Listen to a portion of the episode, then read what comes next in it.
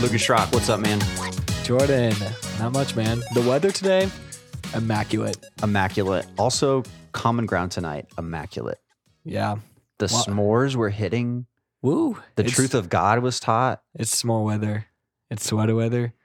Yeah. It's pumpkin spice weather. It's good. St- I had a meeting with a leader today who's a guy, and I'm not going to name names, but we went to Starbucks and they ordered a pumpkin spice latte. I'm not going to. I'm not going to name names, but just know that the guys are on the, the pumpkin spice as well. They're out there. Some are, yeah. Some are. this one was. Yikes. I'm going to keep it confidential though. All right. I'll tell you later. Okay. We can't tell everybody though. Sounds good. Hey, tonight I had the privilege of speaking at Common Ground and I got to talk about identity and where it tends to come from in us and where it should come from. But I wanted to start by talking about those four places we tend to get our identity from either our performance, our possessions, our pleasure, or our popularity.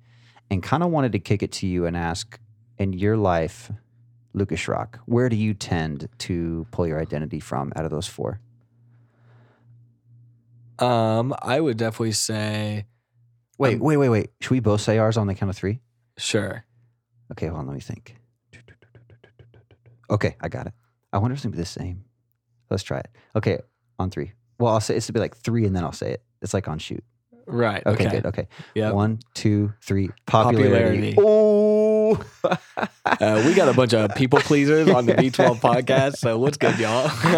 everybody's is popularity, right? Like, it's so hard to to just not care what others think about you. yeah, we definitely live in a society of comparison, and there's a lot of factors that go into that. But um, I think social media and just um, different ways of how a lot of jobs are structured and stuff, it's really easy to give into that people pleasing, Oh, popularity type stuff. Yeah, when you're scrolling every day, seeing everybody else's life, it's so easy to compare your life to theirs and be like, well, what can I post so that I get some attention? Or how can I make myself look as cool as them? Big time, Exactly. big time, big time. So we both fall into that. We're both sinners.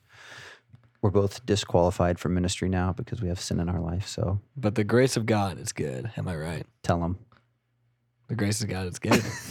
I thought you were really going somewhere with that. oh no, I was just trying to. We kind Yeah. of moved into that though. We talked about how our identity doesn't have to be in our past, like who we used to be. And this is the crazy one. Our identity doesn't even have to be in who we currently are. Our identity can be in our future selves that Jesus has made fully perfect. Like if we're in Christ, then we can live into those promises now and we don't have to focus on our failures. We don't have to focus on the fact that we don't measure up. We can say, you know, like in Ephesians 1, even though I don't feel all these things are true about me, I know they are in Christ because he's making me into that. And so, I don't know, man. I just wanted to get your reaction to that that you don't have to live into who you were or even who you are, but you get to live with that full identity of who Jesus is making you into. What's your what's your uh, reaction to that? I definitely feel a lot less pressure to perform and to seek perfectionism Mhm. in my just daily practices.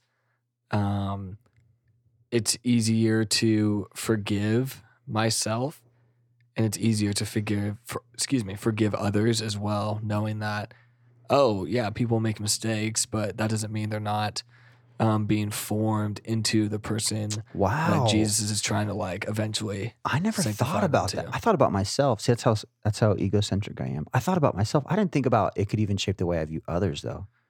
That's really good. Yeah, because if you like, if you are interacting with other believers, we're all um, chasing the heavenly prize that's been that has been set out for us, and so we're all being sanctified. We're all being formed to become people like Jesus, Yeah. um, and so that can encourage us to one forgive quickly, forgive and forget. Also have grace for each other, but also to encourage each other in our faith. Um, just like what Jordan was talking about with community last week as well, um, where community can help expose the darkness in our lives, but also can seek healing um, and restoration within, within those human relationships as well. Yeah, big time. So we don't have to base our identity on who we've been or even who we are, but we get to base it on, you know, who we're becoming in Jesus, which there's immense freedom in that.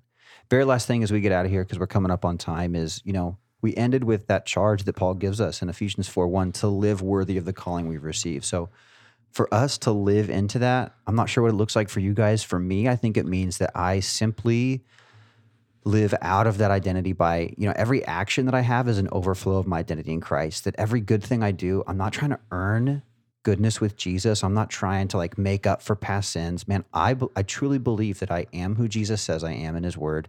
And so the good things that I do and say and think, they're just an overflow of that gratitude and joy that I feel when I think about who I am in him. So whatever that means for you to live worthy of that calling, do it this week.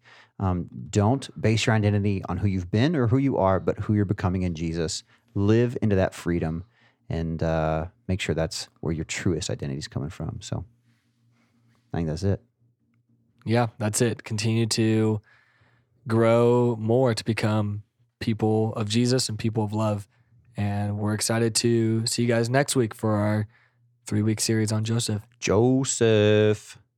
All right, favorite Bible name on three. One, two, three. Methuselah. Hezekiah.